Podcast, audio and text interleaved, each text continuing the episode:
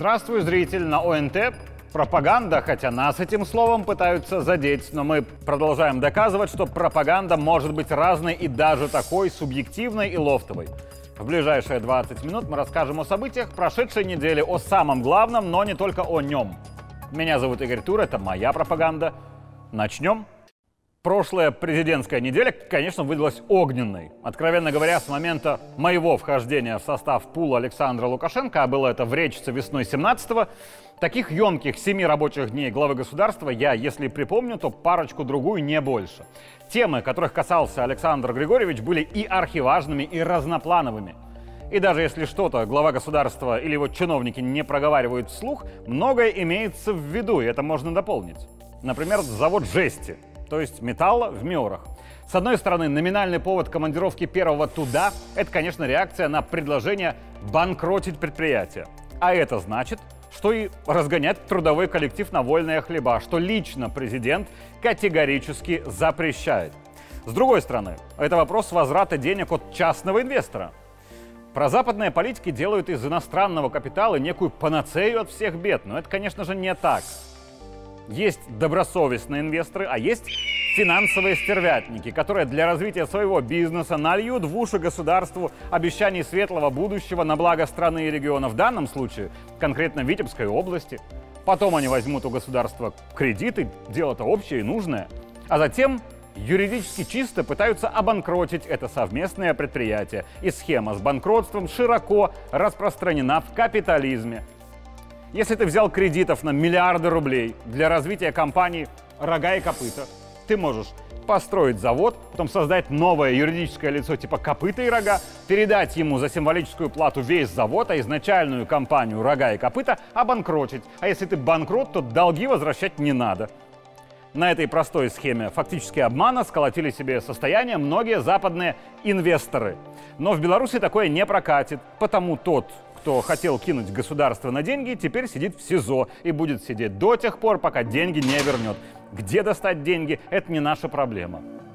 Более того, не будет так, что отсидит такой кидок 6-7 лет и выйдет на свободу растрачивать украденные миллиарды. Пока не рассчитается, будет сидеть. Жестко, но честно. Поэтому лично главный в понедельник приехал в Миоры, чтобы всем, и чиновникам, и трудовому коллективу, и тем бизнесменам, у которых теоретически есть в головушке идея кинуть белорусское государство, заявить никакого банкротства. Чтобы в течение недели здесь был завод с директором, никакого банкротства, никакого антикризисного управляющего. Будет директор, он будет заниматься кризисом. И надо прекратить всю эту болтовню. А вот что касается антикризисных менеджеров, здесь, конечно, есть и небольшая проблема – Люди, которые умеют вытаскивать из финансовой ямы крупные предприятия, выводить их на чистую прибыль и передавать государству – это штучный товар. И это исключительные управленцы, единицы, дефицит. А все дефицитное стоит дорого. Подобного рода менеджеры в России и в Европе зарабатывают сотни тысяч долларов. И обусловлено это тем, что бюджету они зарабатывают миллионы, а то и миллиарды. Таких менеджеров, конечно, сложно удержать, на белорусском предприятии на зарплате директора, скажем, в 10 тысяч рублей в месяц. Потому что в условном Питере ему, как исключительному профессионалу, предлагают 10 тысяч долларов в день. Институт антикризисного менеджера как раз и позволяет такого специалиста наделить и исключительными полномочиями, и зарплатой соразмерно результату. И в целом, конечно, антикризисные менеджеры — это хорошо. Но в этом случае вроде как вырисовывается другая проблема.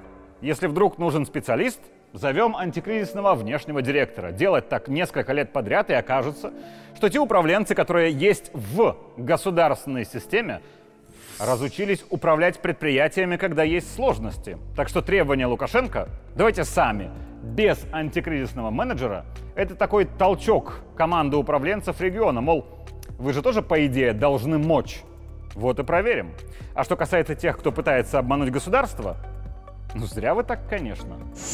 Взяли кредиты в банках, заказали, привезли оборудование, построили завод. Дорого. Где деньги? Это главный вопрос к тем, кто сегодня находится в следственном изоляторе. Если они не поняли, что в Беларуси рано или поздно с тебя спросят, где украл и сколько украл. Добавлю только, что чаще всего такие вот граждане попадаются на попытки вывода капитала за пределы Беларуси. У нас в стране, знаете ли, очень простое правило и для государственных предприятий, и для частных инвесторов. Здесь заработали, здесь и тратьте. Иностранный бизнес может получать сверхприбыль, может складировать на счетах честно заработанные рубли. Но белорусские рубли, будьте добры, тратить в Беларуси, а не переводить в доллары и выводить в офшоры. Можете на заработанные рубли купить еще предприятие, вложить средства для получения еще большей прибыли. Но заработанные в белорусской экономике деньги должны развивать белорусскую экономику. Не нравится? Есть другие страны. Можете отправляться туда. А у крупного бизнеса возможность заработать в кооперации с государством есть всегда и будет всегда. Например, помимо Минска и областных центров есть центры районные, во многих из которых не хватает рабочих мест. Об этом, в общем-то, говорилось на высшем уровне и ранее, и принимались решения, и реализовывались проекты в условных Сморгоне и Вацевичах. Но делалось это нередко с привлечением западных партнеров – а последние несколько лет показали, что западные партнеры, откровенно говоря, ну партнеры так себе. Так что в будущем желательно рассчитывать на собственные силы. Да, это, возможно, дороже, и это, скорее всего, дольше. Но зато результат будет нашим и только нашим. Глубокое, еще, ну глубокое побольше, еще какой-то городок, Сено в Витебской области, таких много. Там надо производство всего на 20, 30, 40, максимум 60 человек каждому председателю райисполкома поручено в течение этого года создать такое производство, чтобы люди были на работе, чтобы они работали и могли заработать. И тут есть резон вернуться к теме антикризисных менеджеров, у которых есть все компетенции, выгодные государству, как и есть такие же компетенции у крупных мировых игроков типа Данон, который активно заходил в белорусские регионы. Но вот вопрос. Если полагаться только на дорогих внешних менеджеров или зарубежных партнеров, не окажется ли со временем, что мы сами не умеем делать то, что должны уметь делать? 84 района из 118 таких производств создавать не собираются. Если брать остальные, то там очень много инвестпроектов, которые малозначительные, которые не создают фактически рабочих э, мест – есть инвестпроекты, которые, когда разговариваешь с непосредственными исполнителями, они и делать не собираются, поэтому все эти инвестпроекты надо по-новому перешерстить и оставить только те, которые на злобу дня. Плюс то, о чем мы говорили, это районы и области должны быть озадачены созданием этих производств, а не так, что, что просто... Что у нас с этим проектом, Роман Александрович? В докладе об этом коротко остановился. Значит, э, мы действительно очень интенсивно, э, я бы даже сказал, там, вымогали эти проекты, рассматривали их под разным углом. Но, как я и сказал, 83, ну, Василий Николаевич 84, у меня 83 э, района из 118 действительно не смогли предложить ничего вразумительного, то, чтобы отвечало тем критериям, которые мы перед ними ставим. Это новые рабочие места, это инновационность и это современное производство. Значит, это свидетельствует о чем? Об отсутствии на местном уровне у большинства руководителей вопросов стратегического видения развития своего региона. Отсутствие стратегии развития своего региона у руководителей региона. Именно отсутствие стратегии на несколько лет вперед, даже при наличии классной тактики и замечательного исполнения председателем поручений сверху, это проблема, которую надо решать. И которую, видимо, будет железным кулаком решать Лукашенко. Времена поменялись. Просто делать на местах то, что сказали в области и в столице, уже не только недостаточно, но и преступно. Стратегия, кстати, сложна тем, что ее смысл и результат может быть не всегда понятен массам. У нас сейчас острая фаза противостояния с недружественными странами в экономике. Но, как по мне, призывы отдельных активистов запретить все продукты из недружественных стран от конфет до музыки – это популистская глупость. Забавно иногда читать, как один и тот же человек возмущается тем, что в Европе запрещают русского артиста, а потом предлагает запретить в России украинского артиста. Мир сейчас сошел с ума, и стратегически правильным для Беларуси будет лишь то, если мы вместе с ними сходить с ума не будем. Без виз для поляков и литовцев это стратегически шикарный ход. Хотя тактически можно было бы наоборот закрыть для них границы. Но задача президента — думать на несколько лет вперед, а не понравиться аудитории. В конце концов, для аудитории самое главное — экономический результат — даже если сама аудитория этого пока не понимает. Меня настораживают ваши заявления членов правительства о том, что мы вот тут с недружественных стран э, в обнимку будем работать с дружественными странами. Это неправильная постановка вопроса. Нам ни в коем случае нельзя уходить с Евросоюза. Это наш ближайший сосед. Мы половину там, по-моему, работали уже по экспорту даже больше, чем в России. Это абсолютно неправильная, неприемлемая постановка вопроса. С ними надо работать. Бешенство политиков, э, оно уже уходит на задний план. Бизнес есть бизнес. И, кстати говоря, о популизме. Суть которого в том, чтобы нравиться аудитории здесь и сейчас. Ну а дальше хоть трава не расти. Знаете, что стало причиной роста популизма в мировой политике? И ровно то же самое, из чего черпает идеи, методологию и приемы западная пропаганда – без сомнения, это реклама и маркетинг. Любую гадость можно упаковать в красивую обертку и убедить аудиторию, что внутри что-то вкусное, хотя внутри гадость. Это касается и продукции, и политиков. В последнем случае, к сожалению, слишком много людей оценивают, кто что сказал из политиков, хотя это совершенно не важно, важно только то, что они сделали – Александр Лукашенко в эпоху пандемии говорил то, что думает про коронапсихоз и про надуманность паники. Это не нравилось какой-то части аудитории, вызывало возмущение. Еще президент говорил, что не видит смысла в ношении масок 24 часа 7 дней в неделю. Некоторым медикам это не нравилось, потому что Всемирная организация здравоохранения, которая уже давно политическая структура, а не медицинская, говорила, что маски надо носить президента Беларуси на кухнях тогда поругивали, правда ведь? Но пока Лукашенко что-то говорил, не особо обращая внимание, нравится это всем или не всем нравится, он что-то делал, и оказалось, что делал он правильно и много. А кто-то в это время просто говорил и сидел на попе ровно. И эти сидящие сейчас во всех своих бедах обвиняют почему-то спецоперацию на Украине и Путина. Хотя мы все понимаем, что инфляция в Европе к Путину имеет опосредованное отношение. Просто на Путина сейчас удобно свалить проблемы из-за европейского введения локдаунов в коронавирус и глупого уничтожения целых секторов экономики, к чему хотели принудить и нашего президента. Обертка и содержание — это разное. Но, увы, люди хотят и обертку.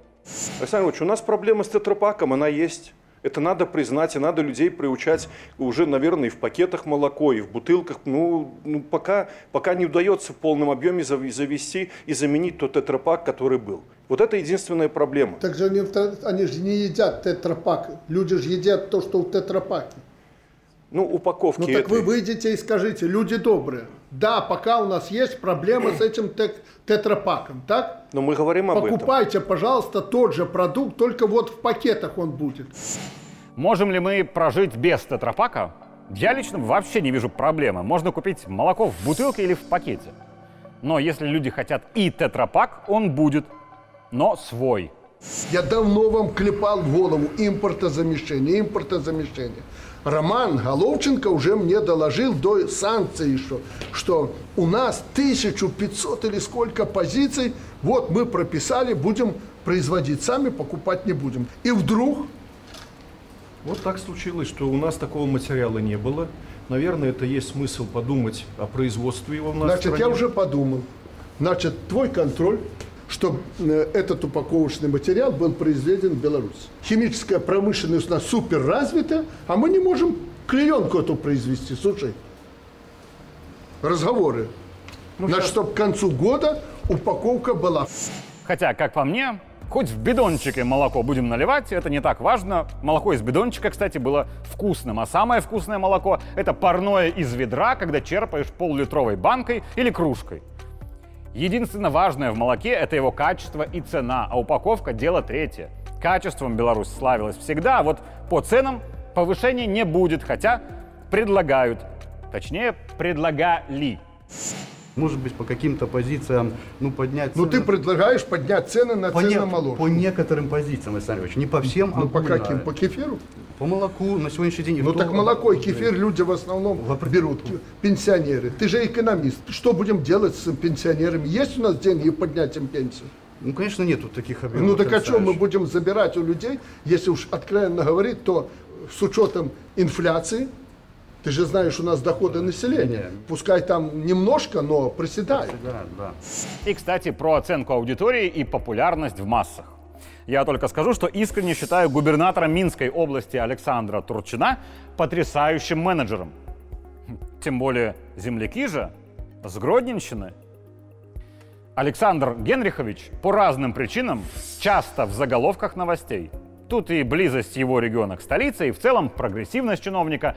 И президент о нем говорит часто, вплоть до намеков на кандидат на преемника. А теперь вопрос аудитории. Как зовут губернатора Брестской области? У меня нет сомнений, что в целом стране его в имя и в лицо знают меньше Турчина. Но оценивать председателей облсполкомов по медийности неправильно, хотя некоторые так и делают. Оценивать нужно исключительно результат. И Юрий Витольдович Шулейко, тоже, кстати, родом с Гродненщины, результат дает. Почему Брестская область вот неплохо начала работать сейчас, особенно в этом году? Или я ошибаюсь? Так, так, так. Потому что он вот такой, знаешь, топтун. Ты у нас такой, да, цивилизованный, весь из правительства, а он топчется, топчется, но он заставляет делать главное. Хоть он и не аграрий. Хотя, конечно, правильно упаковать хороший результат – это тоже искусство, и это тоже нужно. И у нас, кажется, появилась в стране новая традиция, которая по сути своей – соревнование регионов на самый эффектный каравай. Половину мы убрали и намолотили миллион. Половину молотим. Будет полтора. Э, Будет два. Ну, вот это не твой уровень. Хотя, конечно, в этом каравае заслуга не только Турчина, как и в общереспубликанском каравае заслуга не только президента, даже не столько. И я вас уверяю, президент считает так же. Если кого-то и нужно сейчас вносить на доски почета, называть чьим-то именем улицы, возводить памятники, то это обычным людям, которые свою обычную работу выполняют с элементами героизма. Обычные герои от земли нам сейчас особо нужны. Единственное, против чего я выступаю, это памятники. Вот давайте памятник Лукашенко, Петрову, Сидорову. Слушайте, мы делаем свою работу. Какие памятники? Хотя, конечно, глава государства свою работу тоже делает хорошо, со многими элементами героизма, так что вопрос о памятнике будет еще актуален. Тогда, когда свою работу Александр Григорьевич закончит, а будет это через 10 лет или через 20, посмотрим. И в конце позволю себе о личном, но с руководителя. Сегодня, 15 августа, день рождения у моего самого преданного зрителя. У той, кто 33 мои года, всегда рядом, кто всегда находит повод мной гордиться, даже когда у меня не получается почти ничего, и перед кем я до конца жизни буду виноват за ее нервы и седые волосы августа 2020 -го. С днем рождения, мама! Я тебя очень люблю. Меня зовут Игорь Тура, это была моя пропаганда. Увидимся в следующий понедельник.